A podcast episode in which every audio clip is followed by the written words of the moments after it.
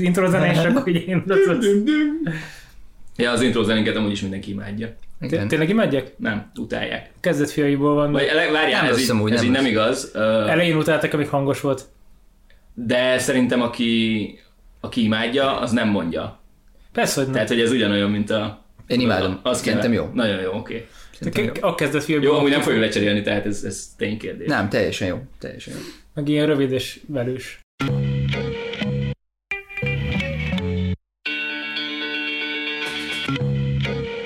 Sziasztok, kedves hallgatók! Itt vagyunk ismét a Balfő Podcastban. A mai adás, minden adás elején elmondom, hogy rendhagyó, de valamennyire minden adásunk rendhagyó. Ma viszont fogorvoslásról lesz szó, és van egy fogorvos vendégünk, aki el fogja nekünk mesélni, hogy milyen izgalmas dolgok történnek egy fogorvosi praxisban. Egyáltalán hogy kell egy ilyen praxist kialakítani, és milyen nehézségekkel találkozik az ember. Aztán el fogunk kanyarodni mindenféle egyéb érdekes témák felé, mint az elektromos roller és a viszkifogyasztás, de ez, ezt majd hozza az élet. Szia Norbi! Sziasztok! Dob fel egy kezdőkérdést, Hát Bandi. szerintem vágjunk abszolút abba bele, hogy így honnan jött, hogy csin- csinálsz saját fogorvosi praxist, ezt venni kell, gyártani kell, képezni, apró elemeket összegyűjteni kupakokból, hogy hogyan lesz egy fogorvosi praxis, mit kell róla tudni, és hát hogyan hatott rá a koronavírus. Szerintem most kinyitottunk egy ilyen több órás folyamot. Igen, ez Bandi, Bandi ennyit szeret dolgozni az adásokban. Felteszi, felteszi a tíz kérdést. az ultimate kérdést, és, És sziasztok. igen. Szóval először is el kell végezni az egyetemet, ugye? Az nem árt. Mondjuk nem mindenkinek be van vállalkozó is, aki csinál fogorvosi praxis befektetésből. Hát én nem közék tartozom, én fogorvos vagyok, és, és én úgy csináltam, hogy elmentem dolgozni egy magárendelőbe, ami előbb-utóbb kiadóvá vált, az lett szerencsém, jól lecsaptam a rendelőre, és, és kibéreltem, amikor kibérelhetővé vált. Tehát te elmentél dolgozni valakihez, vagy te már rögtön ö, vállalkozásban gyakorlatilag magánpraxist űztél egy olyan rendelőben, amit te csak béreltél először. Nem, először én alkalmazott voltam. abban Alkalmazott voltál, Így van, így van. És annyi történt, hogy a tulajdonos az egy befektető volt, uh-huh. aki kiköltözött Ausztriába, mert megmondta az itthoni életét, és a rendelő ment úgy, ment, ment. Pedig amíg csináltam a szakvizsgát, megkaptam ezt a füles, hogy előbb-utóbb kiadó, kiadó lesz a rendelő. Uh-huh. És akkor lebeszélted Így vele, van, hogy- és lebeszéltem vele, hogy amint én megcsinálom a szakvizsgámat, akkor ki fogom venni ezt a rendelőt. Ez ő azt mondta, hogy rendben van, ezt megvárja, nem hirdeti meg, nem akarja eladni, hanem nekem odaadja, mint üzemeltető. De akkor ő volt a tulaj. Így van. És még mindig ő a tulaj, én mindig csak a tulaj. bérlem tőle, mint egy üzlethelyiséget úgy kell képzelni. Aha, világos, oké. Okay. Jó, jó, jó. Ö, milyen, milyen első teendőid voltak? Így van. Hát az volt a szerencsém ebbe az egészbe, hogy ez már egy bejártott rendelő volt, amit ráadásul ismerek is, tehát nem úgy kellett oda mennem, hogy idegenként, uh-huh. itt van a rendelő, kezdj el valamit, hanem ott dolgoztam öt évet, és ismertem a betegeket, ismertem a kollégákat igazából, csak hát nekik lett egy változás, hogy én lettem a főnökük, ez egy picit nyilván fura volt, eddig munkatársak voltunk, most meg átléptem másik pozícióba, de igazából ez egy hónap alatt lecsengett. Igen, nehéz, nehéz a, a HR, vagy hát hogy mondjam, a, a humán erőforrás a fogászatban, főleg Dunakeszi, mert mindenki Budapesten lakik, aki fogászati asszisztens, és senki nem akar Dunakeszin dolgozni. Akkor most így hirdessük a lehetőséget, hogy ki lehet járni, és gyors a vonat, Akár, igen. jók a benefitek, mit kell még hazudni? Ennyi nagyjából. De mondjuk be a rendelő nevét, meg nem lesz reklám. Azt mondjátok, mondjuk el. Persze. Ahogy Zöld- Ha, akarod. ha neked gáz, akkor nem mondjuk el. Meg Zöld fogászat az a neve, zöld fogászat Dunakeszin. Oké. Okay. Én szeretnék rákérdezni arra részére, hogy milyen volt átlényegülnöd ö, alkalmazottból tulajdonossá, és ez hogyan történik. Hogy lesz valakiből főnök is? Fú, Itt nagyon nehéz. Ez, ez Milyen konfliktusok nehéz, vannak? Nehéz váltás. Nehéz is elmondani, vagy nehéz beszélni róla. Hát nyilván egy rengeteg felelősség. Tehát eddig bementem, dolgoztam, örültem, hogy volt beteg, és hazamentem, és nem gondoltam erre. És amikor átveszed egy, egy, egy, egy vállalkozást, akkor nyakadba szakad minden. Tehát például nagyon fura volt az első fizetéseket nekem kiszámolni, és hogy és odaadni, ez például egy nagyon furcsa dolog volt. Meg aztán ugye minden kérdés hozzám futott be, amit eddig én nem foglalkoztam vele, hogy ez így legyen, az egészségpénztár hogy legyen, a számlákat hova tegyem, a postterminált intézzem. Tehát egy, egy rengeteg feladat lett hirtelen, és ja, el kellett egy, hát egy másfél-két hónap, amíg ez beállt, aztán most már így, így örülök, hogy ez, ez így, így alakult. És elfogadtak amúgy? Igen, Tök jó. igen. Mert nagyon sokszor azzal szokott probléma lenni, hogy mondjuk vannak idősebb kollégák, akiknek nem feltétlenül esik jól, hogy akkor most elkezd a fiatalabb... Hát volt ilyen félelmem, de szerencsére nem igazolódott. szuper. Ja. Jó, és akkor igazából a, amikor egy rendelőt ö, veszed így ki, vagy létre kell egyet hozni, ahhoz körülbelül mennyi eszköz kell, ezt hogyan kell elképzelni, hogy, hogy alakul ki egy fogorvosi rendelő, mik kellenek hozzá, Fú, hát ez bonyolult kérdés. Attól függ, mit szeretnél. Tehát onnan kell indulni, hogy van egy ANTS alapkészlet, aminek is nyithatsz. De ez egy minimális dolog, szóval ezzel nem is tudsz igazából így korszerűen dolgozni. Van egy Bosch fúró? Nem, van, megvan adva, hogy hány fogfogó kell hozzá, tehát amivel fogad tudsz húzni, meg ilyen hány szonda, meg hány tükör, meg ilyesmi, de ez kevés, és nem állja meg a helyét jelenleg. Úgyhogy hát ez nehéz kérdés, sok minden kell hozzá, mire összeáll egy rendelő. Nyilván a tárgyi feltételek. Attól függ, mit szeretné, ha mondjuk a, nem tudom, a Váci utcában egy rendelő, most ez egy példanév nélkül, akkor nekik van egy egy jaglézerük, ami mondjuk tud vágni kemény szövetet, ők azt megvan, sőt kettőjük van, kettő ilyen lézerük van, akkor, akkor azt be, akar, be kell szerezni, hogyha te ilyen irányba akarsz menni. Például Dunakeszin is van egy ilyen fogász, nekik is van egy ilyen jaglézer, tök menő. Én annyira nem hiszek benne, működik meg minden, de ott a jó öreg fúró, az is működik, úgyhogy... és a lézer meg drága? A lézer az drága, igen. És, és tehát kiválthatod egy turbinával is, ami mondjuk 300 ezer forint, de egy lézer meg 4 millió. Mi az a turbina? Az a fúró? Az a fúró. Hát ja, két, így hívjátok, fogorvosok. Kétféle fúró van. Van, van a turbina, ami levegő meghajtású, okay. és van a kézi darab, ami, ami motoros meghajtású, ah. tehát ilyen csapágyos. A turbina az nagyon gyorsan tud pörögni, az nagyjából 350 ezer forog percenként, ami nagyon sok. tehát az kiszámolod nagyjából 5000 fordulat per másodperc. Aha. Jó, ah. hogyha legközelebb fogorvosnál leszek, majd menőzünk Gond... ilyen kérdésekkel, és ja. azt fogja gondolni, hogy szakmabéli vagyok, Igen. és majd teljesen máshogy, máshogy fog hozzá, hozzám állni ez a, ez a stratégiában. Vagy csak így néz rád, hogy mit kérdezősködik. Ja, ez ugye. Nem szeretik a fogorvosok a kérdezősködni. Uh-huh. Ja, ja. Szóval hol tartottunk? Eszközök, igen. Igen, mi kell még? És mesélj nyugodtan akkor én ilyen interesting hinteket, tehát hogy ilyen ja, fura, ja. fura tárgyak, hogy nem tudom hány kilót nyom, meg a mennyi elefántot bírna el, meg, meg forgat egy tornádót is, meg hasonlók. Oké, okay, várjál, ez nehéz összeszedni, de oké, okay, rajta leszek ilyen, ilyen dolgok. a köpőcsészéből hol folyik a víz? az bele, bele a csatornába. Ja, hogy a fogorvosi székül a csatornába? Ja, én azt hittem, az ilyen biohazard cucc, és hogy külön kell. Nem, van egy szűrő, természetesen, illetve több szűrő benne van a székben, és azon átfolyik, és ah, akkor úgy megy ah, tovább. Okay. De mindenféle cuccot kiszűr. Több, többféle szűrőn megy át. Szóval, hogyha én fogkő eltávolításon vagyok, akkor mm. a fogkövem az mm. nem mhm. kerül a csatornába. Nem, nem, nem, hanem az megszűrjük előtte. És, és... Fánfekteket tudunk itt meg. Igen, hát nyilván, de például ott van az amalgám, hogyha régen amalgám tömést valakinek kiszedtek, most már nem használunk, de még van, hogy szedünk ki, ugye? És azt is azt el kell különíteni, ez egy veszélyes hulladéknak számít. Uh-huh. Szóval most be van vezetve az a rendelet már egy két éve, hogy csak úgy működhet fogá- fogászati szék, hogyha van benne amalgám szeparátor. Az egy spéci szűrő, ami csak az amalgámot szűri ki, és ö, teljesen elszeparáltan gyűjti például. Ez valami mág- mágnesezhető az amalgám? Ez hogy működik? Nem tudom. Nem tudjuk. Jó, mindegy. Nem tudom. Nagyon drága. De meg kellett venni a székhez. Igen, igen. igen, ennyit tudok róla, hogy drága, és meg kellett venni. Oké, okay, mesélj a lámpákról. A polimerizációs, vagy pedig a vizsgáló lámpák? Mind a kettő. hát a vizsgáló lámpa az egy, az egy full egyszerű ilyen ledes lámpa, nem tudom hány lux, vagy hány, nem tudom miben mérik ezt, lumen. Mind a kettő, mind a kettő legitim mértékegység, az egyik a megvilágítás, a másik a fényerő. Jó. szóval egy viszonylag erős lámpa, amiben tudsz jól célozni, egy hátránya van, hogyha nagyon sok benne az ilyen 400 nanométer körül fény, vagy a 420, akkor megköt rá a tömés. Ugye a tömés az egy fotopolimerizációs anyag, uh-huh. tehát fényre kötsz. És ilyen 400 körüli hullámhosszon az a maximum, tehát ott köt a legjobban, és rá is kanyarodnék akkor a, a polimerizációs lámpára, ami egy kék lámpa, és a, hogyha azzal megvilágítjuk a tömés, még 10 másodpercig, vagy 15, akkor az, az polimerizálódik, és megkötsz, és így, így lesz benne fogba. Wow. Ja, ú, ami még érdekes, Szóval szerintem senki nem tudja, hogy olyan, egy tömés az hogyan kerül be fogba, hogy hogyan van oda rögzítve. Tehát mindenki azt hiszi, hogy az csak úgy ott, ott van. Hát, mint a kátyúzás, nem? Hogy így bele, belelapátolják a anyagot, aztán az ott így beleköt. Na igen, de hogyan köt be? Hát nem, most mondtad, hogy megvilágítod a spéci fényel a spéci anyagot. Igen, de tehát mi, a, mi, mi biztosítja a retenciót? Általában ez nem világos a pacienseknek. Az számomra sem.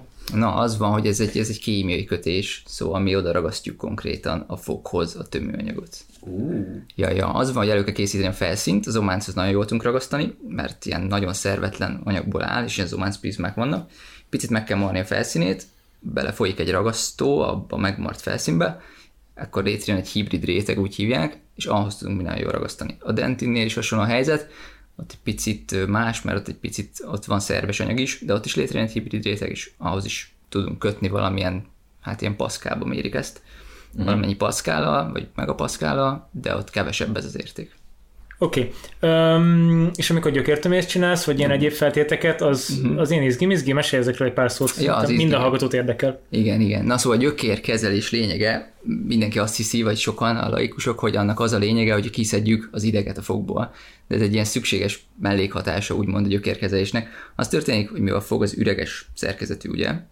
Ez megvan. Uh-huh. Jó. Tehát van, van egy üregünk, ahova bejutnak baktériumok. Na most az egy gyulladást vált ki a fogba, ez az, amikor piszkosú fáj valakinek a foga. Uh-huh. És sajnos, mivel a fog nem tud tágulni, mert egy zárt tér, tehát egy kemény szövet, és a gyulladás mégis megtörténik, ami azzal jár, hogy kitágulnak az erek a mindenféle gyulladt szövetbe. Szóval így feszül. Így van, feszül, mint az állat, azért fáj ennyire. Az és előbb-utóbb a keringés összeomlik a fogon belül. Tehát annyira feszül, annyira sok vér jut be, hogy összenyomja az egyikére a másik eret, és egyszer csak összeomlik a keringés. Oh. Ez így. Ez jobb volt, amíg nem tudtam. Ez három nap alatt kb. lezajlik, és utána igazából érzéketlen lesz a fog.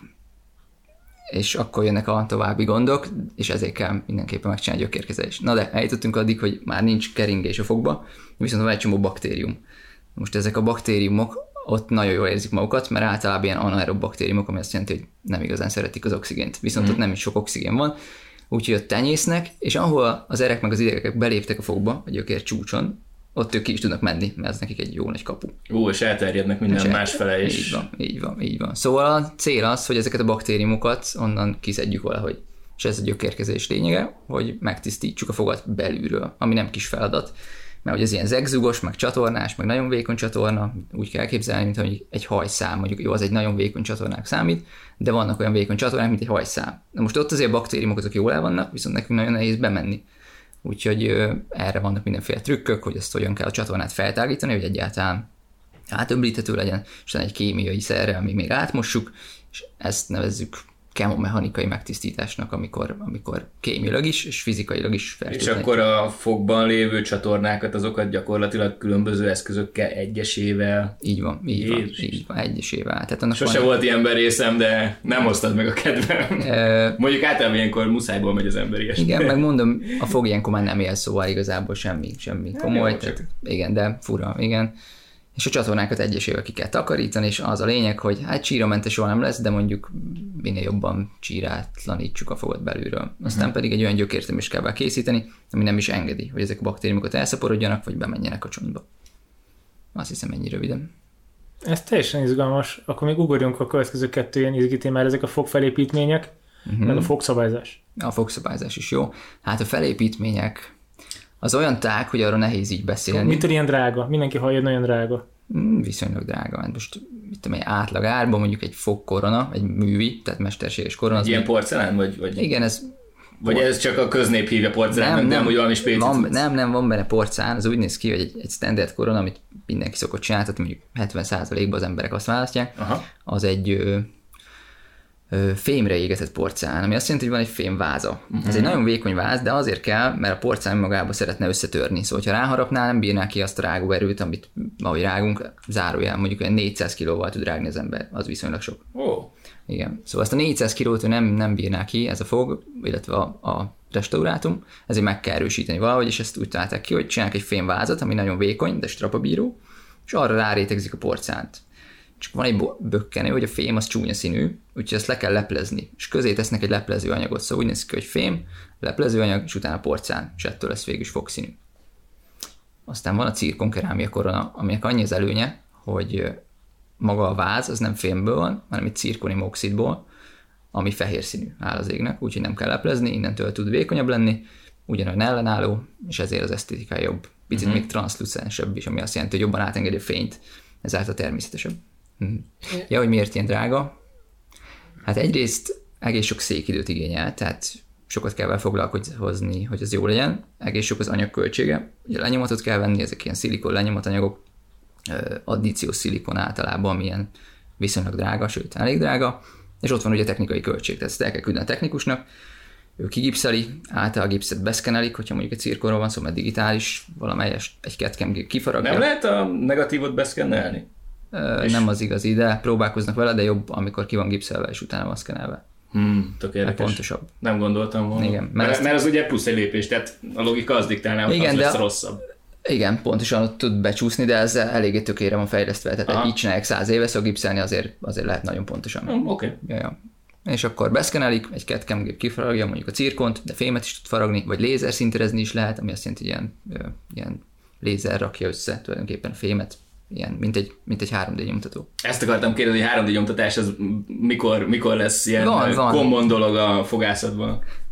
Vannak olyan, vannak olyan tevékenység, ami az tök jól jön. Aha. Mindjárt fogszabályzásnál majd mondom, hogy hogy néz ki. Szóval ezért ilyen drága egy, egy, egy mondjuk egy cirkonium korona, mert sok vele munka. Szerintem ezt nagyon jól összefoglaltad, hogy itt végül is nektek a székidő, az anyagköltség, a technikusi költség, asszisztensi költség, az alapanyagok, tehát itt ez elég komplex történet, hogy egy fogászati be- beavatkozás az mitől ennyire Így van. sokrétű. Így van, így van. Hát mindig, igen, szóval Tehát még egy foghúzásnál tényleg a ANTS alak készletboda van, hogy vedd ki a kettes, nem tudom, kombinált francia fogót, megfogod, kirántod és vége. van. és akkor ahhoz képest, De- hogyha de azt megtart a kezelés, akkor ez így elkezd komplexebbé válni egyre pontosan, jobban. pontosan, meg hát az soha senki nem veszi észre, hogy azért ott van egy recepciós, annak van egy óradíja, ott van az asszisztens, akinek van egy óradíja, ott van a rendelő rezsiköltsége, és A magazinok a váróban. az nem egy nagy összeg, igen, és nem is szoktuk nagyon frissíteni, de, de egy csomó... Még a 2010-es CKM-ban kirakva. Csak VIP vendégeknek. Úgyhogy így áll össze a költség, és, és egészen olcsó a magyar fogorvoslás a nyugat-európaihoz, vagy az amerikaihoz képest, és ők is ugyanazt az anyagot használják, ugyanannyiba kerül a beszerzési díjuk, úgyhogy Tehát most ennyire olcsó órabérrel dolgoznak a magyarok, ezért járnak Igen. Sopronba, Pontosan. tömegek meg persze, Budapestre? Persze, ez ne, nem az, hogy itt micsoda ellátás van, mindenki ugyanezt csinálja, mindenki ugyanígy el tudja látni a paciensét. Tehát te New Yorkba, Bostonba, Londonban, vagy nem tudom, Hongkongban mész el fogorvoshoz, akkor egy jól kitanult, tíz éve rendelkező szakorvos, az körülbelül ugyanazt csinálja Fú, meg. Ugyan, tök ugyanazt, persze. Tehát ez nem az van, hogy itt milyen jók a magyarok, és ezért jönnek ide. Mekkora, mekkora árbeli, most nem forintosítva, hanem így nagyságrendileg. Tehát mondjuk háromszor annyi egy, egy, egy mit tudom én, brit fogorvosnak a, a... Mit tudom, ilyen klasszik, mindenki a koronába mér, hogy mennyi egy, egy szóló korona. Okay. Nálunk mondjuk egy cirkon korona, nem, egy fémkerámia korona 40 ezer forint, az mondjuk az USA-ba, az mondjuk 1000 dollár. Az igen, Igen. Az, mit tudom én, hétszeres, nyolcszoros, igen, valami igen, ilyesmi. igen, igen, kb. ez a nyolcszoros, igen, hétszeres, nyolcszoros. Ja, úgyhogy van különbség, és mondom, ugyanonnan rendelünk, tehát ugyanazok a beszerzési forrásaink, ugyanaz minden. Egyszerűen mi olcsón dolgozunk, nem tudom miért. Oké, okay, szerintem akkor csúszunk rá a fogszabályzásra, az egy izgi téma. Uh-huh. Mert egyébként nagyon, nagyon, nagyon átkanyarodtunk a vállalkozásból hirtelen az ilyen Ja, fogszakmai igen. dolgokba, de, de szokásos Én, bi- én biztos dolog. vagyok benne, hogy ez a hallgatókat most érdekli, mert itt olyan titkokat tudnak meg, amiket sehol máshonnan. Na, oké, okay, Jó, fogszabályzás. fogszabályzás? Hát, mi a kérdés? Az, hogy erről mit kell tudni, miért kell fogszabályozni, Miért tart olyan sokáig? Jó, ez elég ennyi kérdés egyszer. Szóval miért kell fogszabályozni? Mert ugye a máloklúzió, tehát a fogak rendellenes állása, az tud későbbi problémákat okozni akár a fogágyba, akár fogszövetbe, tehát mondjuk hamarabb romlik a fog, vagy hamarabb lesz fogágybeteg egy fog, vagy esetleg nem jó harapás, vagy esetleg túlterhelődik bizonyos fogak, mert nem jó harapás. Úgyhogy a fogszabályzásban ami szempont az nyilván az esztétika, mert mindenki azt szeretné, de ugyanolyan latba esik a funkció is, tehát a funkciót is mi nézünk, vizsgálunk, és arra törekszünk, hogy az is rendben legyen. Ez is a fogszabályzás lényege. Hogy miért ez ilyen sokáig? Mert vannak biológiai határok, ami azt jelenti, hogy egy bizonyos fogmozgásnál nagyobbat én nem tudok elérni, mert a biológia egyszerűen nem engedi. Uh-huh. Tehát van egy csont átépülési folyamat, ami mondjuk nagyjából egy milliméter per hó. Annál többet nem igazán szeret átépülni a csont, vagy csak nehézkesen át tud, de az már inkább patológiás, tehát azt, azt már nem uh-huh. szeretjük. Úgyhogy élik betartani ezeket, hogy a fogat kezdetekbe egy milliméter per hónál többet nem mozgassuk. Öm, tök laikus kérdés lesz, és lehet, hogy baromságot kérdezek, de akkor gyakorlatilag a- nekem nem tudom, nem volt soha, úgyhogy nem, nagyjából tudom, miről szól ez. Mhm. De ez úgy működik, hogy beraknak valami device-ot az embernek a szájába, Mhm. és bizonyos erővel ez folyamatosan húz adott fogat, Így van. és akkor az így egy hónap alatt egy millimétert arrébb helyeződik. Ez pontosan így van. De ez ilyen konstans fájdalommal jár, nem? Vagy ez... Nem, mert az van, hogy amíg kialakul a biológiai válasz, az mondjuk nagyjából egy hét. Aha. Itt is az történik, itt is nagyjából az erek játszák a főszerepet, meg a vérkeringés. Amerre mozgatod a fogat, ott a fog az neki fog nyomódni a csontnak. Okay. Kis anatómia, a fog is egy izületesen rögzül a csonthoz, ami azt jelenti, hogy picit tud mozogni alapból, tehát a rágóerőt az ki tudja balanszírozni, uh-huh. de hogyha, hát egy úgy hívják, ilyen nagyon feszes izület, mindegy, ez a lényeg, hogy ízület van ott. És azt a, az ízületbe a fogat elmozdítod, és neki nyomod a csontnak, ott a vérkeringés az alább hagy, tehát csökken a vérkeringés. A másik oldalon, húzó oldalon viszont növekedni fog a vérkeringés, mert úgymond vákumot képzel. Uh. Úgyhogy ott csont appozíció, tehát csont képződéssel fog járni ez a dolog, a másik oldalon, ha nyomod, ott pedig csont lebontással. És amíg ez kialakul, addig igen, az egy picit fáj, de amikor már folyamatban benne vagy, akkor az a folyamat halad, és igazából Tehát ahol az nem. ízület nyomás alatt van, ott bontja a csontot. Így van. Úgy képzeld el, hogy a fog a csontba fel van függesztve ilyen kis ligamentumok, Bondi tudja mi az, kis madzagokra fel van függesztve, mondjuk olyan 100 mikron kb. egy madzagnak a hossza. És azokon lóg tulajdonképpen. Fog. rövid. Igen, igen. És azokon lóg a fog, és van egy pici mozgása is, mondjuk 50 mikron. Szóval ezért, ezért lassú a fogszabályzás. Uh-huh. És meddig tart? Most igazából akkor egy év alatt be egy entiter lehet vinni a fogakat? Hát bizonyos keretek között igen. Hát ha van ott egy felesleges centid a szádba. Igen, tehát hogy legyen, legyen hely, meg legyen jó horgonylat, mert itt is az van, mint a fizikában általában, hogyha húzol valamit, akkor a másik objektumra, amihez húzod, az is meg akar menni abba az irányba, ahonnan húzod. Szóval, szóval az lesz, hogy reciprok mozgást végez, tehát a két, két fog az közeledni fog egymáshoz, és nem az majd, a szemfogat megfogod, és akarod hátravinni, akkor amihez húzod, mondjuk a hatos, az is fog jönni előre. És az általában mellékhatás, úgyhogy ezért küzdeni kell. De érdekes. Igen, igen. És hát vannak ilyen horgonylatok, van minimum, meg közepes, meg maximum horgonylat. A maximum horgonylat például egy szájba egy implantátum.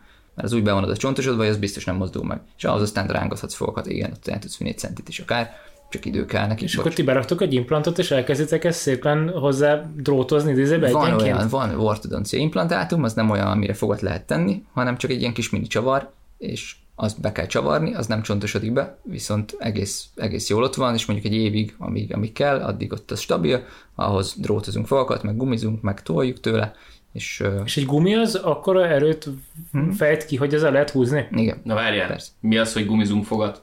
Tehát, hogy most, Hát ugye most erőt- van, van a szemem előtt egy kép, hogy valaki egy befőttes gumit így bekap a szájába, és, de nyilván nem. Csak De van ilyen, van ilyen. nem áll. De.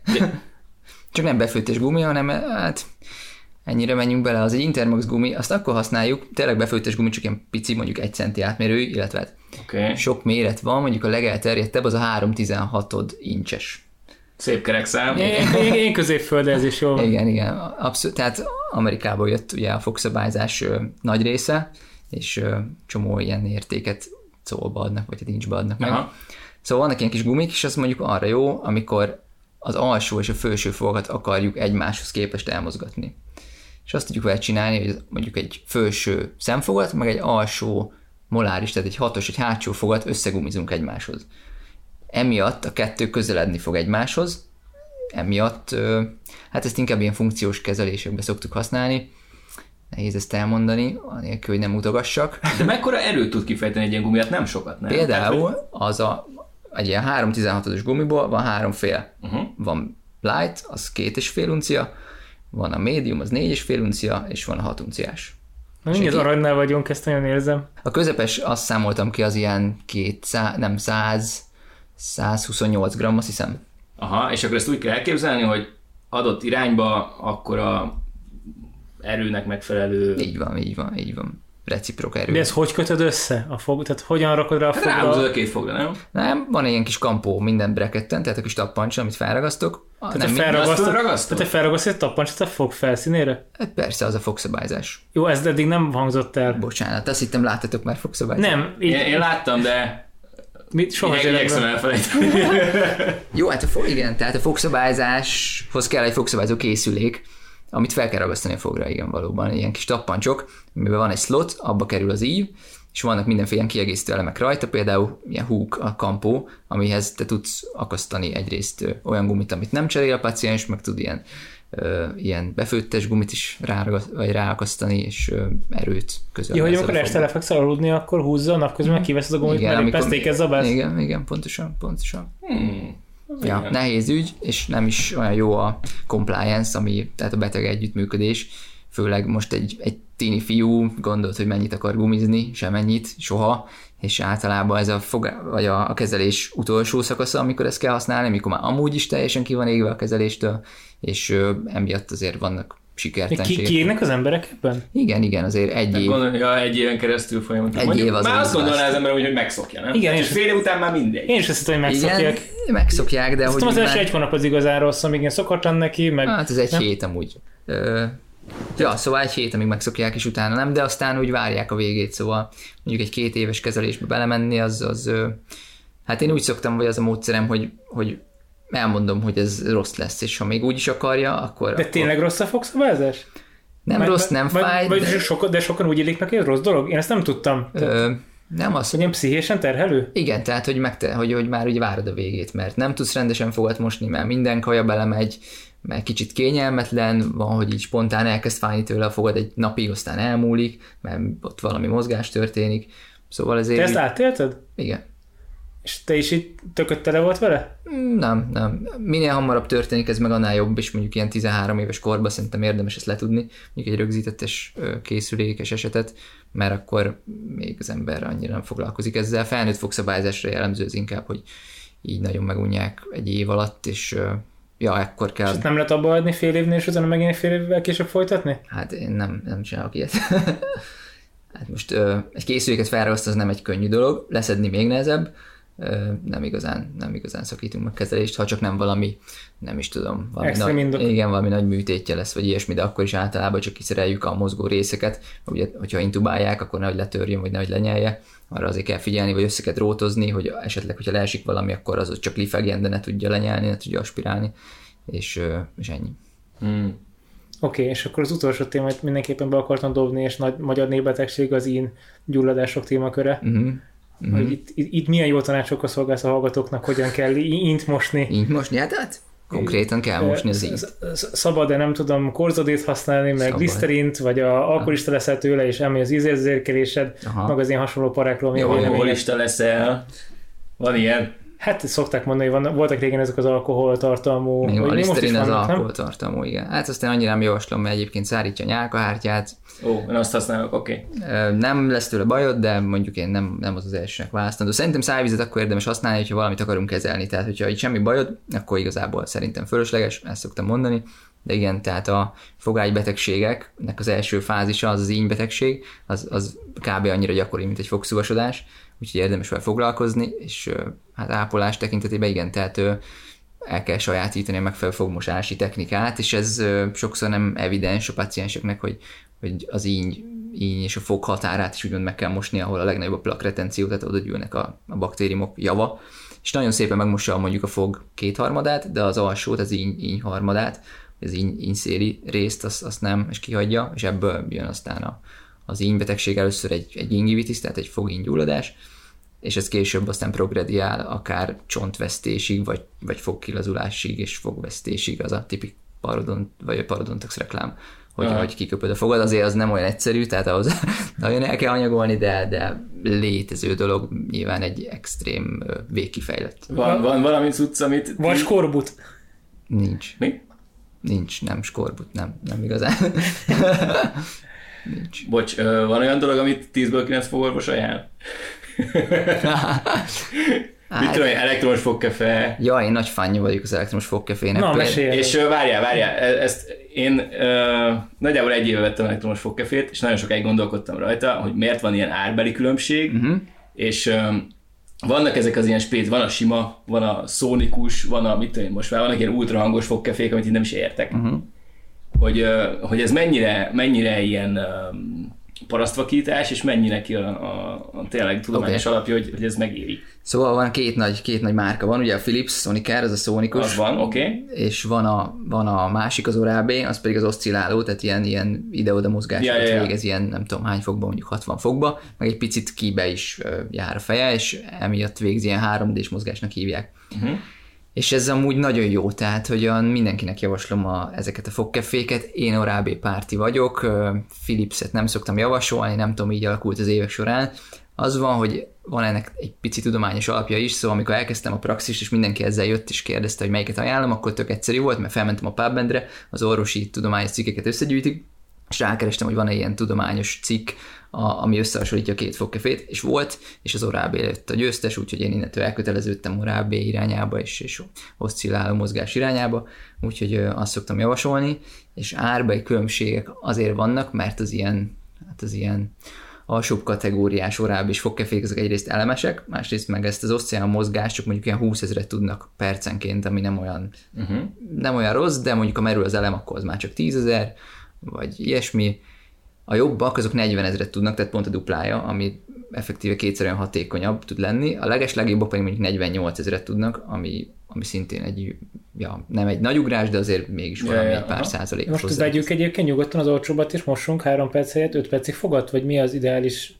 Hát én azt szoktam mondani, hogy nem az ár számít, hanem pont ezek az adatok mindenkinek ugyanezt elmondom, hogy érdemes legalább a 40 ezeres oszcilláló mozgásút megvenni, mert az már úgy valamilyen 20 ezeres, az inkább csak ilyen játékfogkefe, szóval nem, nem nagyon szoktam javasolni. De tök durva, hogyha mondjuk a kézi fogmosásra hasonlítod össze, akkor az is hát több nagyságrendnyi különbség. Persze, persze. de most a kézi fogkefét akkor így az ahhoz képest bénán tisztít? Hát figyelj, kézi fogkefe is nagyon jó tud lenni, csak egy nagyon-nagyon jó technika kell hozzá. Tehát, hogy nagyon ügyesnek kell lenni ahhoz, hogy úgy meg tud mosni, mintha mondjuk elektromossal csak így tartod, és akkor így maszatolsz, és mégis megmossa. Durva. És az számít, hogy ö, sima kézi fogkeféből milyen nyakút veszünk, meg milyen sörtéjűt. Persze, persze. Ezekről akkor így bonts ki valami tudást, és Várjál, még egy picit maradnék az elektromosnál, Jó, oké. mert mondtam, hogy nagy fánja vagyok, és ezt tudja az Orábé és területi képviselő is, úgyhogy elhozta nekem a legújabb fogkefét pont egy kb. egy hónapja, úgyhogy most tesztelem. Az azt tudja, hogy van benne mesterséges intelligencia, Ne, ami ne, nagyon durva hangzik, de, de annyi a lényeg egyébként, hogy leteszed a telódat, és Bluetooth-on össze van szinkronizálva, és ő látja, a, van benne gyroszkóp, és ő látja, hogy te hol mostad meg a fogad, és mennyire, és visszajelzést ad, hogy akkor még ott mondjuk a bal felső hátsókat még kicsit tovább kellett volna mosni, hogy tiszta legyen. Jesus És ez Christ. ilyen tök jó. ez elég elvetemülten hangzik. Igen, de nagyon jó. De figyelj már, ez most, tehát hogy őszintén, ez nem azért van, hogy már nem tudnak mit kitalálni, és vedd meg még ezt a szart, mert belerakunk valamit, aminek van egy százaléknyi hozzáadott értéke, Hát ö, és plusz 10 ezer forint. nem, nagyon sok plusz, tehát az van, hogy egy ilyen fogkefe 100 ezer forint, Oké, okay. ami, ami elég sok, de szóval Hány aki, évig bírja? Vajon? figyelj, nekem most már ez a harmadik, és az, Egy éven nem belül? bírta sokáig az előző kettő. az vagy mindig, az vagy mindig kapok újat, szóval szerencsés helyzetben vagyok, de az első, az, az majdnem tíz évig meg volt, és tökéletesen működött, Wow. és még most is működik, annyi egy picit gyenge az aksi, egyébként rendeltem hozzá egy újat, ebay-en 3000 ért, nem cseréltem ki, mert pont kaptam egy újat, és most ez, igen, ez a harmadik, amit most használok. Szóval akkor van értelme, aki, amikor nem tud valaki fogat mosni, vagy nem elég figyelmes, akkor én ezt szoktam ajánlani, és, és működik, szóval ja. Ha nem mosod meg, és nem dörzsöd le ezt a biofilm tulajdonképpen, Aha. Akkor azt, azt, azt a lepedéket ezt nem fogja oldani semmiféle szájvíz. Tehát erre nagyon sok kísérlet történt, hogy kémileg hogy kéne úgy, hogy még a nyálkahártyád is fennmaradjon a helyén, és nem marja le, és nincs. Tehát, hogy sósával le lehet csapatni a Igen, tovább, csak csak, az- akkor az- cserébe... Ez visz mást is. Így van, Az így is. van, így van. Tehát jelenleg a fogmosás az egyetlen. És akkor hogyha nem szájvízzel mostak az emberek fogad, hogy így nem tudom, abba, tehát miért kell a fogkrém, és miért nem száj, tudom, bevesz egy szájvizet, és Ja, nem, nem kell a fogkrém. Tehát, hogyha te megmosod fogkrém nélkül, egész nyugodtan működik, nem lesz olyan jó íze. Nyilván azért fogkrémben vannak, itt tudom én, egy csomó illóolaj, meg, meg ízesítés, meg, ja, meg fluorid, az tök fontos. Hát, hogyha tök jól tudnál fogad mosni mondjuk 100%-osan, akkor nem kéne a fluorid. De mivel nem tudsz valószínű, ezért a fluorid, ami benne van a fogkrémben, mondjuk én 1400 ppm tartalmú általában az összes fogkrém, és segít egy picit a remineralizációba. Tehát ez azt jelenti, hogy egy picit már elromlott a fogad, elkezdte megmarni a baktériumnak a mellékterméke, a sav, uh-huh. de ilyen mikroszkópikusan, vagy, vagy tehát ilyen minimálisan, akkor megmosod a fogad, mondjuk lefekvés előtt, és az éjszaka a nyálban lévő hát fogkrém maradék, fluorid, az szépen visszaépíti ezt a kis sérülést, és reggelre, mint hogy csinálna. Ó, oh. Ja. ez a fluorid, ez most teljesen meglepett. Tehát, hogy így gyakorlatilag igazából, hogyha valaki, nem tudom, fesztiválon van, akkor, és nincs nála fogkrém, akkor nyugodtan mossa meg a fogát fogkrém nélkül? Hogyne, hogyne, persze. Persze. Tehát az működik. Működik, működik. Nem, nem lesz fluoridos, de, de amúgy a fizikai tisztítást, amit előbb mondtam, azt elvégzed, és az tök jó. Oké, és akkor viszont térjünk már vissza egy pillanatra a kézi fogkefékhez, hogy arról mit kell tudni, meg azok a sörte, meg Egy nyak, meg sörte, ilyen történetek. annyira nem izgi téma. Van ugye a, a médium, az a standard, tehát az a közepes keménységű, ami, ami általában jó az embereknek, valaki hajlamos elsikálni a fognyakát, akkor elkezd kopni a foga, pont annál az íny résznél, az egy, hát tud okozni fogkopást, nyilván a keményebb sörték az, az meg tudja, hogy okoz, tehát azzal nem tudod jól megmosni, és soha nem ajánlok, szerintem már nem is lehet kapni ilyen kemény sörtéjűt. A médium az igazából teljesen jó, de aki azzal nem tud, mert vadállatul most fogad, annak a softot szoktam ajánlani, mondjuk a soft meg neki a kezében nagyjából két hetet bír, aztán szétállnak a sörtély, és akkor vehet egy újat. Ezt ebből tudjuk, hogy lehet a fogkefe, hogy szétállnak a sörték? Igen, igen, igen. De érdemes azért három havonta így is úgy is venni egy újat. És Másik. ezekről a Kuraproxos történetekről mesélsz valamit? Az mi? Mi, mire vagy Ez ilyen nagy vallás, nem? Tehát a... De, de, és nem is nagyon értek vele egyet. De az mi? Akkor elmondjuk Misinek, hogy micsoda. A Curaprox egy márka, és ő találta ki azt a fogkefét, aminek 5460 sörtéje van, ami azt jelenti, így kereken? kereken, aha, le van számolva mindig. Ne. De. Ne. Már, akármi ez már most nem hiszem el.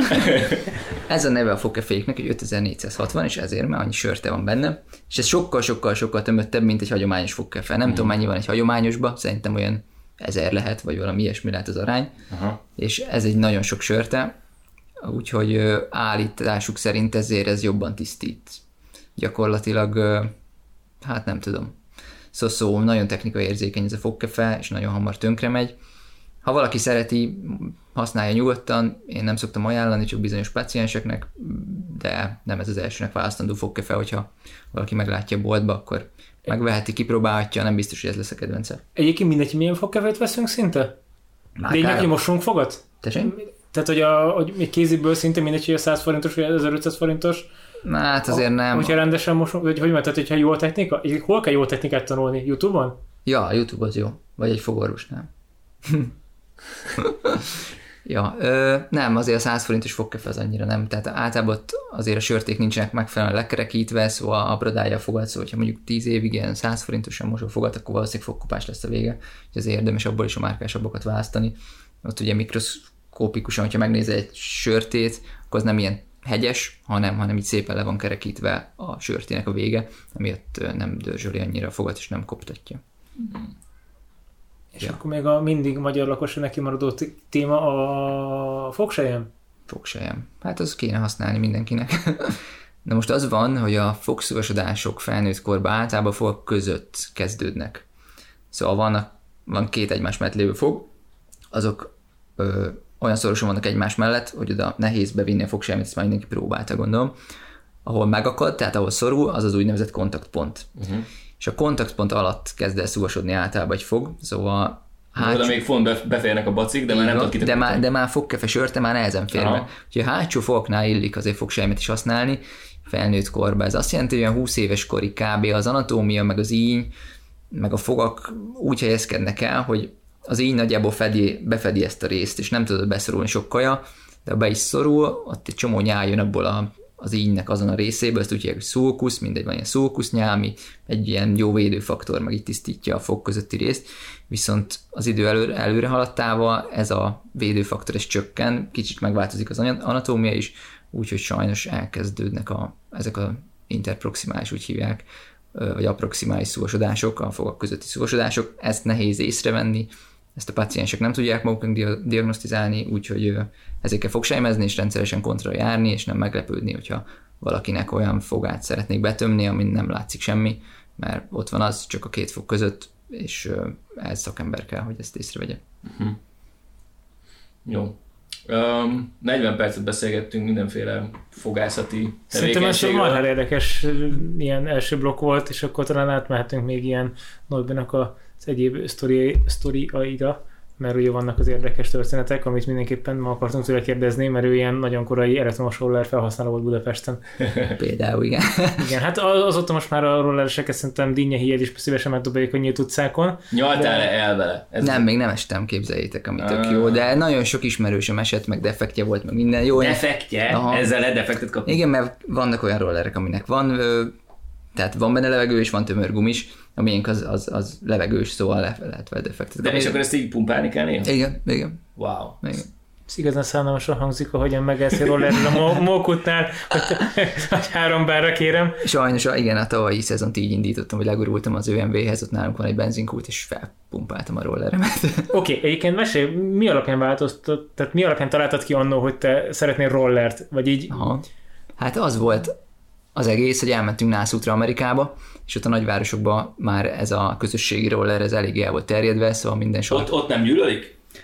De valószínűleg igen. Aha, oké. Valószínűleg nagy- nagyon-nagyon sok van, tehát hogy ö, minden sarkon áll öt darab bird, meg négy darab lime, és akkor, ö, ja, szóval nagyon sok van, és akkor ott kipróbáltam, és megtetszett, és hazajöttem, és mondom, hát ez, ez, ez tök jó, hát 120 ezer forintért a hülyének is megéri, úgyhogy már rá is rendeltem, és ott volt, és Xiaomi? Mit vett? Persze, persze, a legolcsóbbat. De vannak ilyen, van például egy, egy magyar, magyar gyártó, hát azt hiszem így berendelgeti az alkatrészeket, de hogy ő rakja össze, neki vannak ilyen tök komoly rollere, ilyen, mit tudom, ilyen 40-et megy síkon, és ö, elmegy 30 kilométert, egy haveron vett, beletett 4000 kilométert.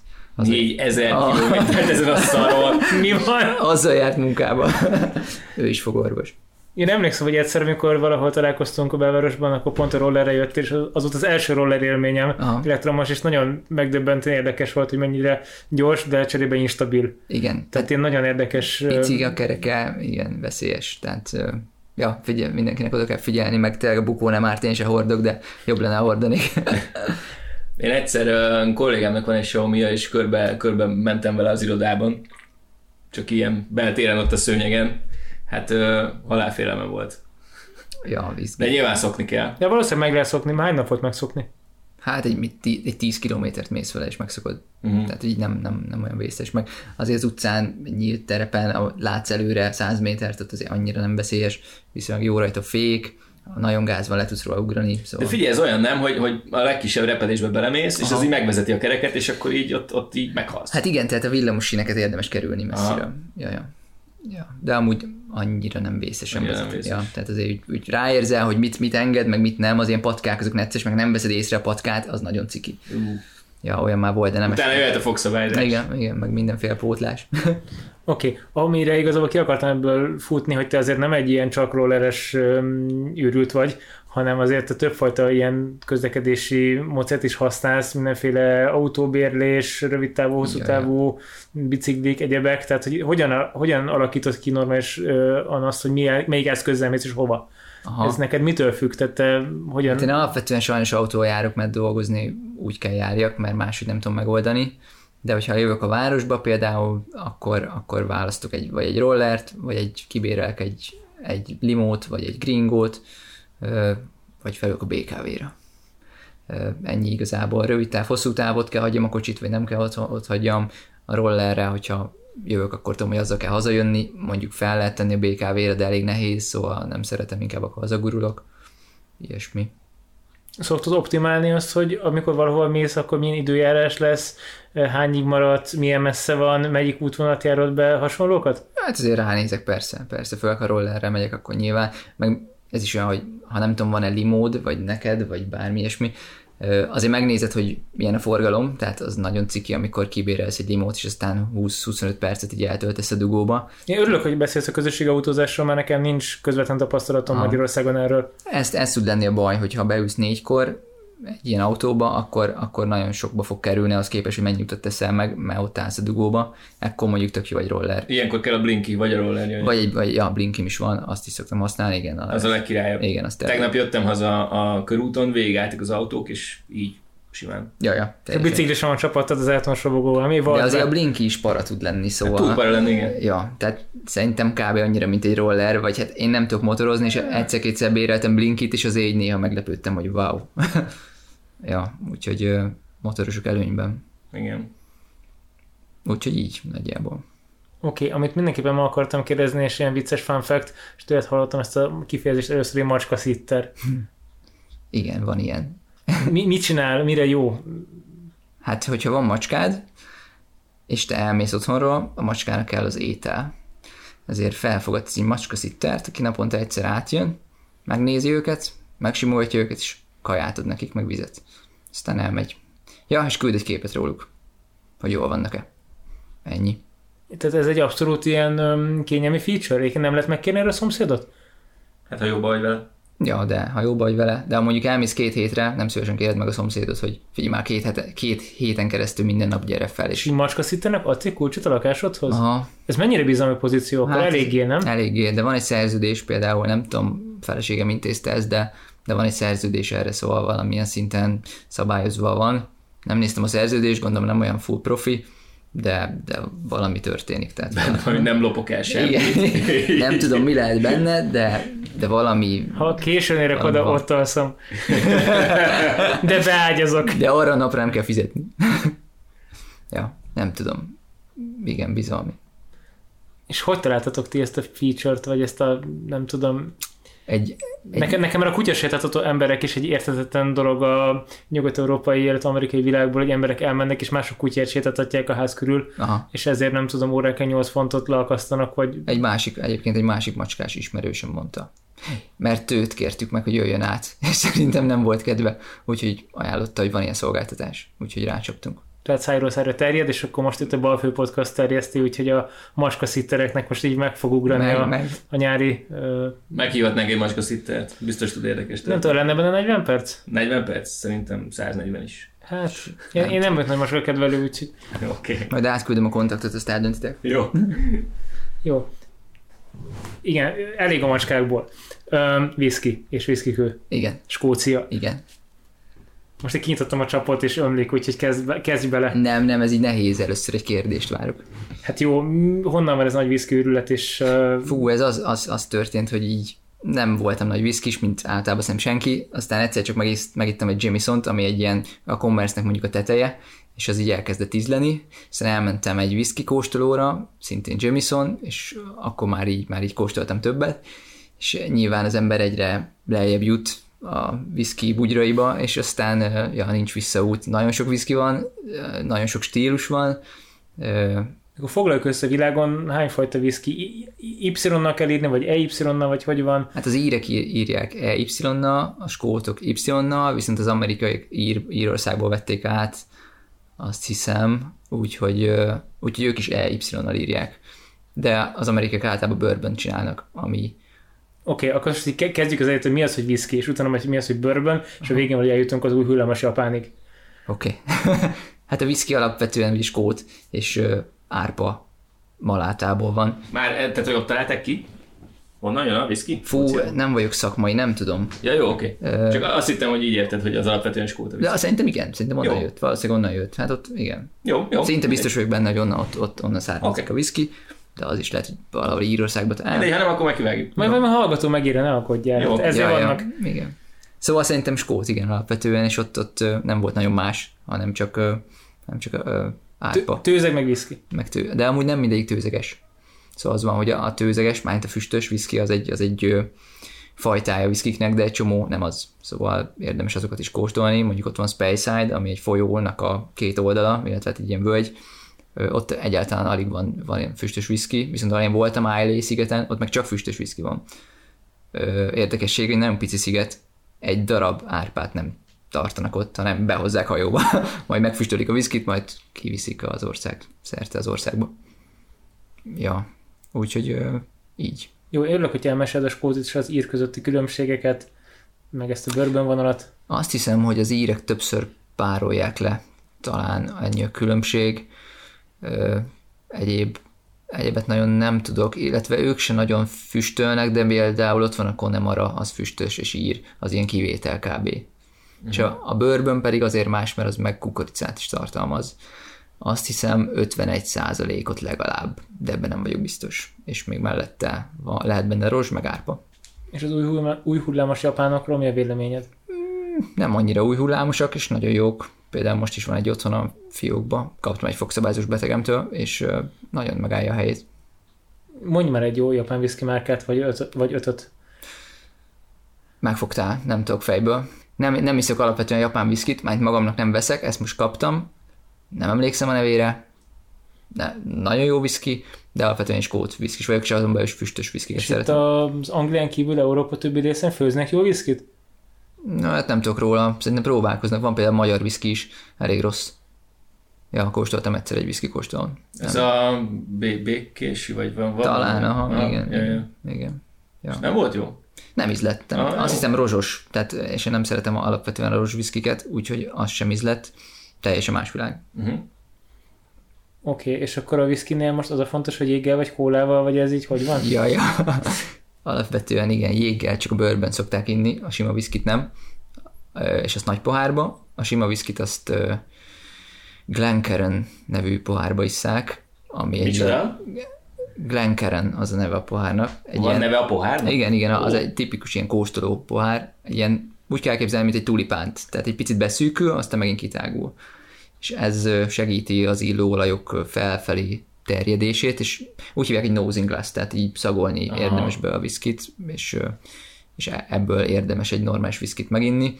Ilyen tumblerből, tehát abból a nagyból, ami az amerikai bourbonös, abból igazából nem annyira finom. Nekem van többféle poharam, és mondjuk a bourbont abból a nagyból iszom, és a, a skót viszkiket pedig a kis, kis Glencairnből. És whisky követtel használsz? Mi az a viszkikő? Jégkocka helyett. Jó. Nem, nem. Az, azt hittem van otthon egy több szetnyi, nem tudom, különböző Nem. bazaltokból ö, fejszível lehasogatott apró Én nem szeretem a hűtött viszkit egyáltalán, szóval szobahőn iszom. Picit hígítani szoktam bizonyos viszkiket. Van olyan viszki, ami hordó erőssége, ami azt jelenti, hogy a, ahogy megérik a hordóba, mit tudom, én, 63,7 fokosan, úgy teszik bele az üvegbe, és nem higítják fel standard 40, 40 százalékosra. Uh-huh. Ezért otthon neked kell ízlés szerint egy pici vizet beletenni, és úgy kicsit úgy mondják, hogy kinyílik a viszki. És ez számít, hogy, hogy nem tudom, deszt víz, vagy csapvíz, vagy hát egy, tehát annyira nem mentem bele. Lágyvíz, Én vagy- csapvizet használok, de van, van erre mindenféle tudományos dolog, igen, hogy, hogy gletszer vízzel biztos jobb. Én Nekem a Mert azért érted, tehát ez se kéne, hogy mindegy legyen, hogyha már ilyen nüansznyi dolgok tudnak számítani a Így whisky van, ízénél, így- akkor ha már vizezed, akkor nem lehet, hogy mivel vizezed. Így van. Hát a, a skótok is azt mondják, hogy a terroár, tehát ahol a ö, keletkezik, az a fontos, és az van lepárolva, úgymond a whiskybe, és ott ugye vár a levegő, esetleg a tőzeg, meg a víz az, ami fontos, meg most már elkezdték így az árpát is mondani, hogy az is fontos, például ó, hazudtam, Eileen, a Kilhoman nevű főzdének van egy pici árpa ültetvénye, ők ilyen farm distillery, úgy hívják őket, tehát egy ilyen farm gazdaság és whisky lepárló, mm-hmm. ők például csinálnak, nagyon keveset, van is olyan whiskyük, ami, ami százszázalékosan Eileen készült, tehát onnan van az árpa is, meg a víz is, meg minden onnan van, ilyen limitáltba szokták minden évben, vagy minden második évben kiadni, szerencsére van otthon egy, és ja, tök jó. Mi a Sky szigeten voltunk egyszer a Ott is van egy főzde. Talisker főzdében, így van. és, és ott azt mondták nekünk, voltunk ilyen tárlatvezető, vagy hát nem tárlatvezetés, nem tudom, minek hívják ezt, ahogy körbevezetnek Igen, a, igen. a főzdében, hogy csak annak a pataknak a vizét használják fel, ami ott a főzde alatt elfolyik, és hogy volt egy olyan időszak, amikor így, így nem esett elég csapadék, és hogy így elapadt a patak. És akkor így fél éven keresztül nem főztek semmit. Ez így van. Ez, ez így van. És akkor itt így néztünk egymásra, hogy hú, azért ez... A Talisker, az sokáig egy kedvenc whiskin volt egyébként, és bánom, hogy nem jutottunk el a Skyra, amikor voltunk kint. Ö, azt hiszem csak az egy főzde van ott, ö, mindegy, Ájle izgalmasabb volt, mert van azt hiszem 8, úgyhogy mm. inkább oda látogattunk, de nagyon jó whisky a Talisker.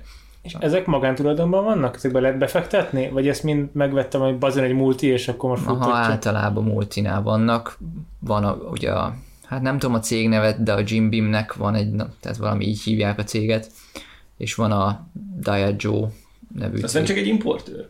Nem, ő, ő tulajdonos. Tulajdonos is, Aha, a, a, le- a főzdéket, nem tudom, nagyon sok az övé, pár darab van így családi tulajdonban, például a Kilhoman, az, az tudom, hogy családiban van, mert voltam azon is kóstolón, és ott, ja, mondta a srác, hogy ők nyomják ott. És milyen arcok a whisky főző emberek, olyan, mint magyar borászok? Aha, kb. Igen. Igen. Csak skótabbak. Sokkal nehezen érteni őket. Főleg, főleg részegen. Igen. Valamit akartam. A Sky sziget, val- valami, valami eszembe jutottam. Ja igen, igen, a, a whisky főzdéket kitulajdonolja.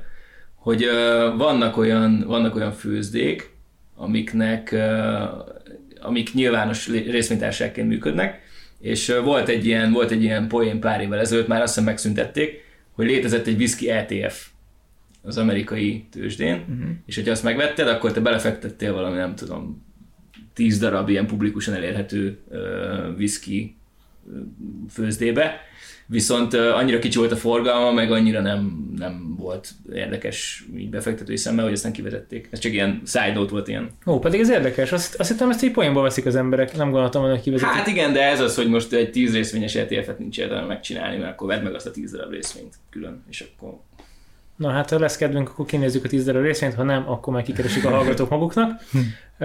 De ez magában meglepő, hogy így... Ja, ja, csak ilyen fanfekként, hogy szoktunk és miről beszélni, aztán, hogy volt ilyen.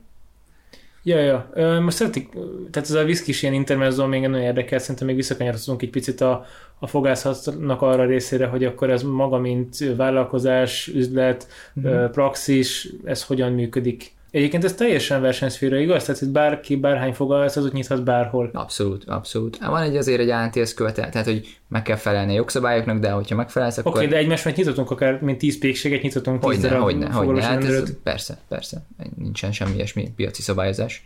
Egyébként a világban vannak olyanok, ö, olyan egészségügyi szolgáltatók, ahol mondjuk nagyon-nagyon sok fogorvos fed le? Még Vagy, egyszer? Tehát akinek mondjuk van ezer fogorvosa. Ja, értelek, tehát, hogy nagy, nagy Te mint, mint a McDonald's, csak fogorvos. Ilyen a fogászbálna. Vannak ilyenek, igen. Hát ilyen klinika tömbök, vagy hogy mondjam, tehát itt tudom én, elindult a tulajdonos egy klinikával, volt két széke, aztán lett négy széke, abból lett tíz szék, aztán nyitott egy másik városba egy öt székeset, de van egy ilyen ő, portugál srác, srác, hát egy fogorvos, idősebb, neki nem tudom, három városban van ilyen 15 székes rendelői szerte Portugáliában, vagy négy, úgyhogy ja, ő így mogul.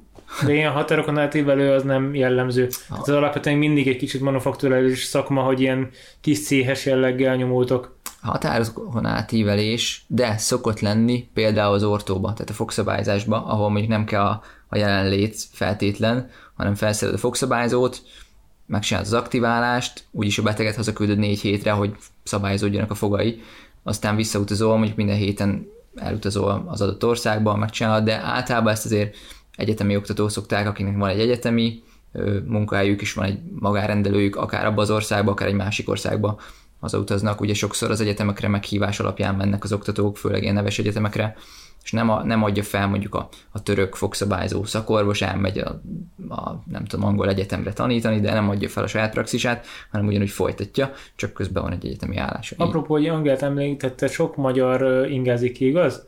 Igen, Tehát, hogy igen. járogatnak. Itt mi a bizniszmodellnek a lényege? Hát itt közvetítésen alapul ez az egész, tehát vannak erre, erre cégek, akik páciens közvetítenek. Te, mint magyar fogorvos azt tudod csinálni, hogy igénybe veszed az ő szolgáltatásukat, megegyeztek, hogy valamennyi százalék az a tiéd, és valamennyi százalék pedig a céget illeti.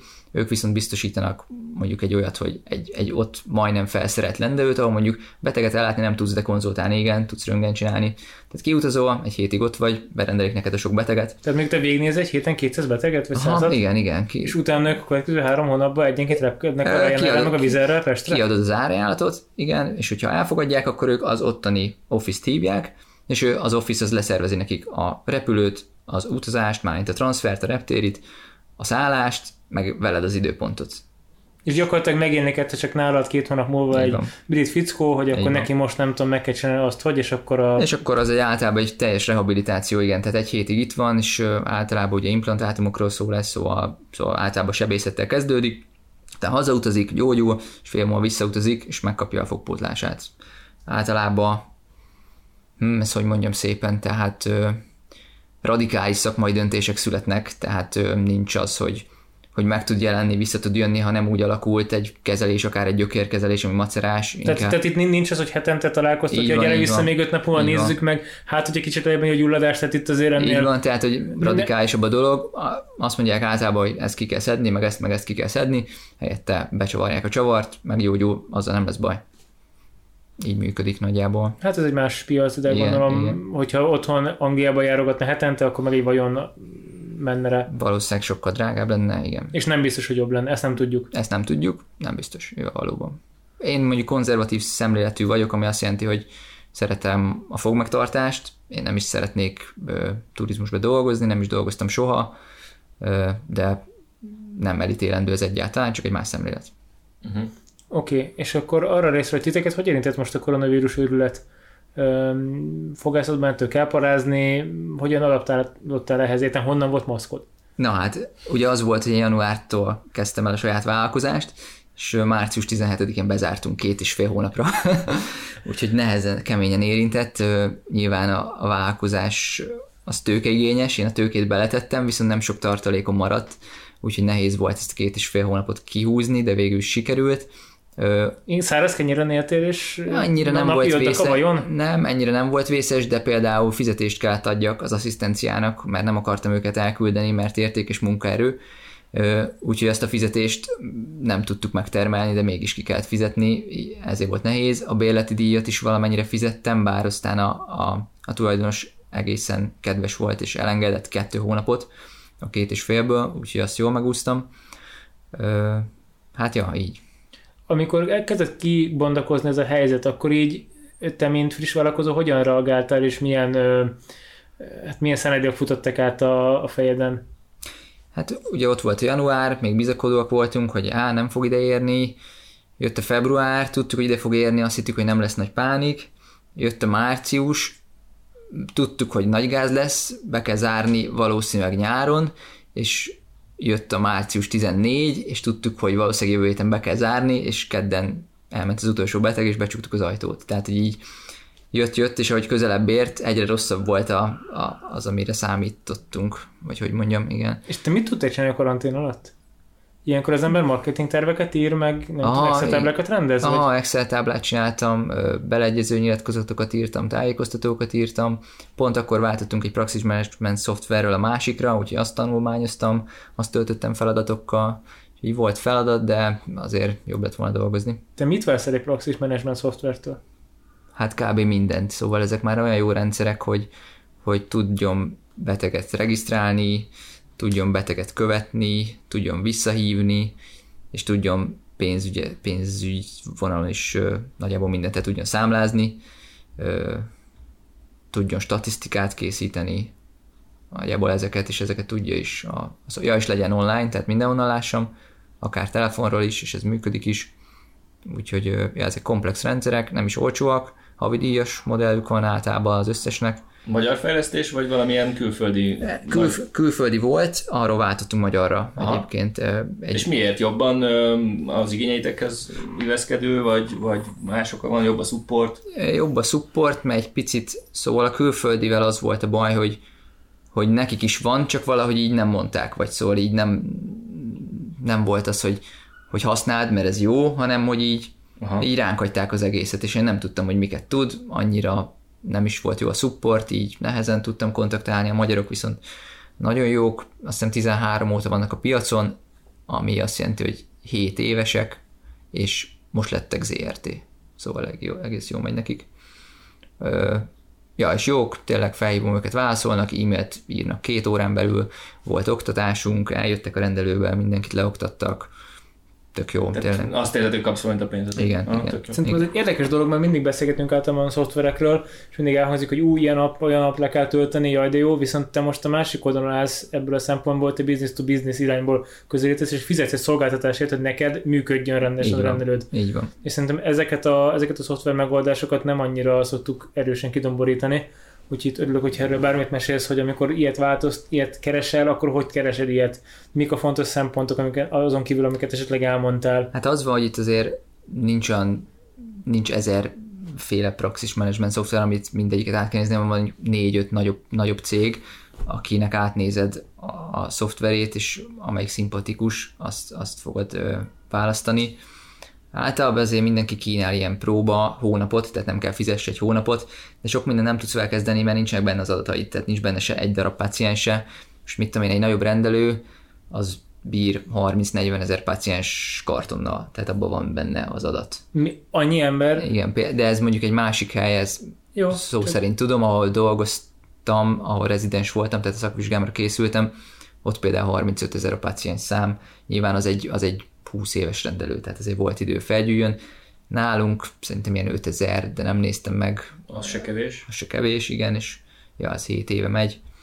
Úgyhogy... És hogyan történik egy ilyen átállás? Tehát az ezt hogy kell elképzelni, amikor egyiket lekapcsoljuk? Vagy aha, a, tehát aha. Ez, ez, így, így miként valósul meg? Igen, az van, hogy itt is azt tanácsolták nekem az új cég, hogy ne szórakozzak, és ne az legyen, hogy majd akkor egyszerre a kettőt futtatjuk, meg hogy ilyen soft átmenet, hanem, hanem hogy keményen pénteken zárjam be péntek délután, szóljak a, az akkori cégnek, hogy csinálja meg az exportot, megcsinálta az exportot, az nyilván le van védve mindenféle ö, ö, jelszóval, küldjem át nekik, egy SMS-be küldjem át a jelszót, hogy ne ugyanabban az e-mailbe menjen át, ö, és hétfő reggel engem ott fog várni a beimportált adatbázis, és kezdjem a munkát. És nehéz lesz, meg rossz lesz, de jönnek, oktatnak, segítenek, hívjam őket, menni fog, és kb. egy hét is belejöttünk, szóval... És mik voltak a tapasztalatok, mik, mik voltak a gondok az első hétfőn? Hát, hogy így full más a rendszer, nyilván van egy recepciósod, aki mondjuk picit idegenkedik az egész. mellé kattint meg minden? Hát nem az, hogy mellé kattint, de hogy így nem tudja, hogy mi hol van. Tehát nem az van, hogy egyértelmű neki, hogy hogyan kell számlázni, hanem Norbi, hogyan kell számlázni, mert nem jó. Hogy itt el a beteg, már ezért megcsináltak a fogát, igen. még zsibbad, adna a pénzt, csak, nem, csak még tudjuk is, hogy mennyit. Csak igen, hogy a... csak, hogy, csak hogy igen, tehát ez olyan, hogy kiküldöm a paciens, tehát hogy elvégzem a kezelést, a tartalmaz az árat, minden, de neki kell lezárni kint a recepción, és elkérni a pénzt, és kiállítani a számlát. És mondjuk ez nehézség egy, egy nem tudom, egy középkorú hölgynek, aki a háta közepére nem hiányzik ez, érted? Mert örülök, hogy tudja, hogy mi az, hogy Excel tábla, és egy tök új rendszert tanuljon meg hirtelen, nyilván nem is ment. Tehát hétfő reggel kilenckor ott itt Igen, de hát volt berendelve három beteg, és utána tudtam, hogy jön az oktató, és azt a három beteget én megcsináltam, meg lemenedzseltük, meg, meg ismerősök voltak, meg nem volt gáz, és jött az oktató, és ott volt három órát, és mondta, hogy hogyan kell számlázni, meg még minden finomságot. És aztán délutánra már egészen belejöttünk, és nyilván én délután eljöttem, mert nem én voltam a műszakban, sokszor hívtak aznap, meg mondtam, hogy nyugodtan hívjanak, ha kell, akkor megnézem TeamViewer-en, vagy bármit tudok segíteni, de működött, és átálltunk, és tényleg egy hét volt rossz, és most meg már tök flottul megy minden, és jól működik.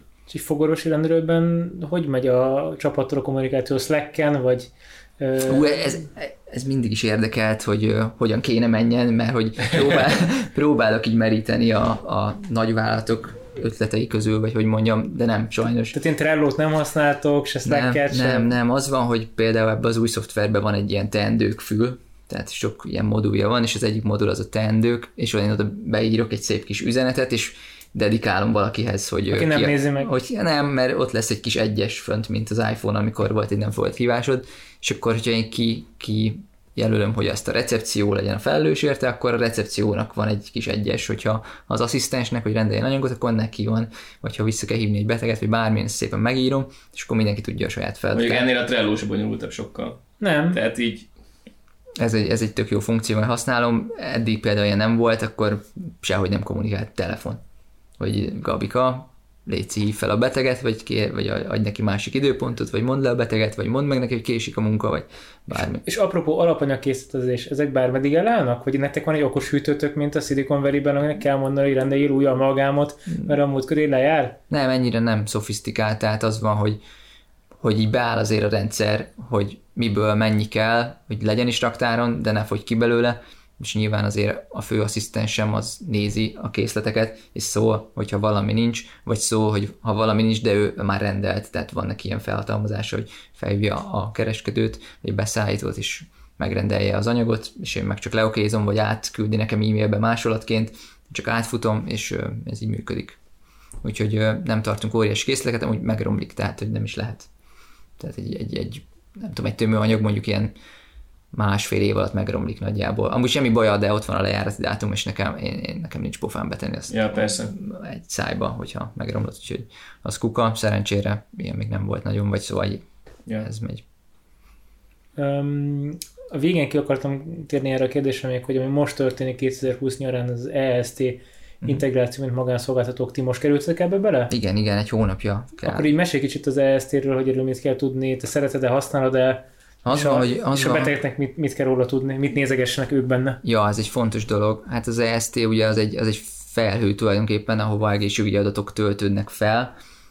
Kórházakból már réges-régen fel, azt hiszem 17, nem tudom, közepe nagyjából, amikor már kell feltölteni, hogy kötelező az adatszolgáltatás, magánszolgáltatóktól meg most egy hónapja nehézkes az átállás, töltögetem, de nem, tehát még nem megy gördülékenyen. Igazából az egésznek az a lényege, hogy, hogy ami megtörtént egy egészségügyi szolgáltatónál, legyen az közszolgáltató vagy magánszolgáltató, annak nyoma legyen egy felhőbe, hogy ezt később a másik kollega azt meg tudja nézni, lássa, hogy mi történt. Igazából ez a, ez a fő lényege. Egyébként van egy csomó modulja ennek is, tehát lehet ö, egy e-konzultációt kérni, hogyha mondjuk te Pécsen vagy onkológus, akkor megkérheted a budapesti onkológiai, nem tudom, fő onkológust, hogy segítsen ebbe az esetbe, oda ültök, és real time tudjátok nézni mondjuk a leleteket. Ez sincs még teljesen kész, például azt mondják, hogy fel lehet tölteni mindenféle képalkotó eljárás leletet, tehát MRCT-t, röngent. Te mondjuk fog röngent, föl fogsz tölteni, föl tudsz tölteni? Fel tudok tölteni, nem fogok, méghozzá azért, mert a, olyan fejlesztési stádiumban van jelenleg ez az egész, hogy egyedül PDF fájlokat fogad be a rendszer, mm. ami egy tehát nem egy CTA a PDF fájl, hanem, hanem, hanem egy DICOM. Igen, és az egy háromdimenziós nagy fájl, ráadásul meg van szabva, azt hiszem 90 megabyte a maximum fájlméret, egy CT az nem tudom, 400-500 megabyte, úgyhogy egyelőre ez nem működik, de biztos eljutunk Ebbe ide az irányba tart a Így van, biztos eljutunk ide is. Ugye van még e-beutaló, tehát hogyha téged a házi orvos beutal, akkor nem fog írni egy beutalót, hanem csak átküldi mondjuk a bőrgyógyászatra az e-beutalót, és ott téged már regisztrálnak és várnak. Azt hiszem még időpontfoglási lehetőség is van, nem tudom mennyire működik ez közférában, de elvileg a pacienssel ott az asztalnál meg tud beszélni, hogy Józsi bácsi bőrgyógyászhoz kell menni, látom itt van időpont egy hónap múlva, jó lesz, jó lesz. Nálatok akkor... például indokolt az online időfoglalás, időpontfoglalás vagy a chatrobot alkalmazása? Uh-huh. Hát nézd, nekünk nincs, szerintem indokolt lehet, én tervezem bevezetni online időpontfoglalást, próbál lebeszélni ez a Praxis Management szoftvernek a, a supportja, mert hogy hát szerintem egyrészt nincs kedvük vele szívni, másrészt meg, hogy, hogy hogy az a tapasztalatuk, hogy nem az igazi, szerintem lehet ezt normálisan csinálni, csak meg kell határozni, hogy milyen időpontokat adsz ki, meg hogy hova adod ki, tehát nyilván nem a nap közepére fogod kiadni, mert ha nem jön el, akkor te szívsz, súlyszod, és nem adsz ki másfél órás időpontokat, mert valaki bekattint, hogy neki most szerinte ez kell, és akkor másfél órán. Ki tudsz adni egy konzultációs időpontot fél órába, meg esetleg egy fogszabályzó aktiválást negyed órába vagy fél órába, meg esetleg egy ilyen sürgősségi, mert mondjuk ha valakinek nagyon fáj a foga, és felhív öt fogászatot, hogy, hogy szeretne, és mindenhol azt hallja, hogy nem, mert most nincs hely. De ez, ez gyakori, hogy most majd, meg, majd megőrülök, igen, igen, ez és gyakori. szombat éjszaka akkor nincs hol menni? Igen, igen, vagy akár hétköznap, mert ugye minden fogorvos betelik, tehát hogy én is egy hónapra előre adok időpontot, ami azt jelenti, hogy nehéz új időpontokat beszúrni, és én is nem tudom mindig ellátni. Ja, tehát akkor te szándékosan fogsz tudni fenntartani ilyen, igen, igen. ilyen hát hogy első ilyen, mi ez vészeset, vagy hogy hívjuk ezt? Sürgőség akut, esetű, akut eseteket, igen. akut eset ellátására még tartasz fent, akkor Igen, igen. hetente két időpontot, hogy minden nap egy fél órás sávot. Akár, még nem, nem dolgoztam ki ennek a részleteit, de igen, akár mondjuk tudom, hogy hatig dolgozok, és azt mondom, hogy jó, Hogy- akkor fél hétig így maradni. van, hogyha van akut, akkor azt megcsinálom 6-tól fél hétig, így van, ha bejelentkezik, ha nem, akkor megyek haza. Ez így mondjuk, ez szerintem egy járható út, és erre például jó az online időpontfoglalás, mert tényleg, ha valaki ötöt hív, és nem tud jönni, nem tud jönni, akkor meglátja a honlapomon, hogy ú, és van hely, és jön, segítünk rajta, mindenkinek jó.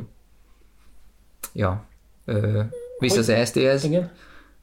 Ö, szóval modulok, igen, tehát van ez a, ez a beutalós, van e-recept modul, ami például ki fogja váltani, hogy már kiváltja a receptet, én is már írtam e-receptet, ami az van, hogy tudod a paciens tajszámát, felírod mondjuk a, az antibiotikumot, vagy amit szeretnél. Tehát tudod, hogy őt mondjuk kezelted idén februárban, de márciusban koronavírus járvány nem, Nem, tudott volna mindig- bejönni, Ne. és akkor írtam neki egy receptet, hogy még kapjon még antibiotikumot még Igen, egy de azért ezt, ez, ez azért ö, vizithez kötött, tehát azért illik megnézni, hogy ö, mi a problémája, és nem baktába felírni, de mondjuk nem kell receptet nyomtatni, hanem, hanem ó, hát igen, erre kell egy antibiotikum, bepötyögöd, felmegy a felhőbe, elmegy a gyógyszertárba, azt megmutatja a tajszámát, meg a személyét, és kiadják. Ennyi. Ö, elszemélyivel is működik majd, akkor már nem kell tajszám, tehát az elszemélyibe benne lesz. A tajszám nekem már van elszemélyim, mert az EST-be más nem lehet bejelentkezni.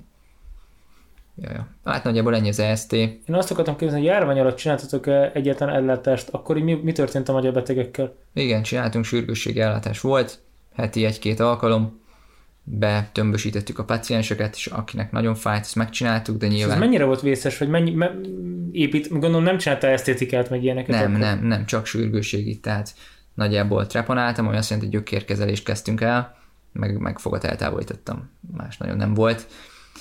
A treponálás, az a gyökérkezés elkezdése, az egy fúrással járó dolog, tehát ott egész sok aeroszol felszabadult, szóval viszonylag tehát védőeszköz, igyekeztünk úgy tömbösíteni, hogy, hogy ne elsőre jöjjön az a paciens, sem utolsóra, ha addig nem volt aeroszol, akkor az utolsó csináljon aeroszolt, és abban ne jöjjön bele még három beteg, mert az ott lebeg mondjuk három órán át ez az aeroszol, úgyhogy igyekeztünk így, rendelőt cseréltünk, két széken van, egyik szellőzött, másik, másikon dolgoztunk, cseréltünk, ilyesmi.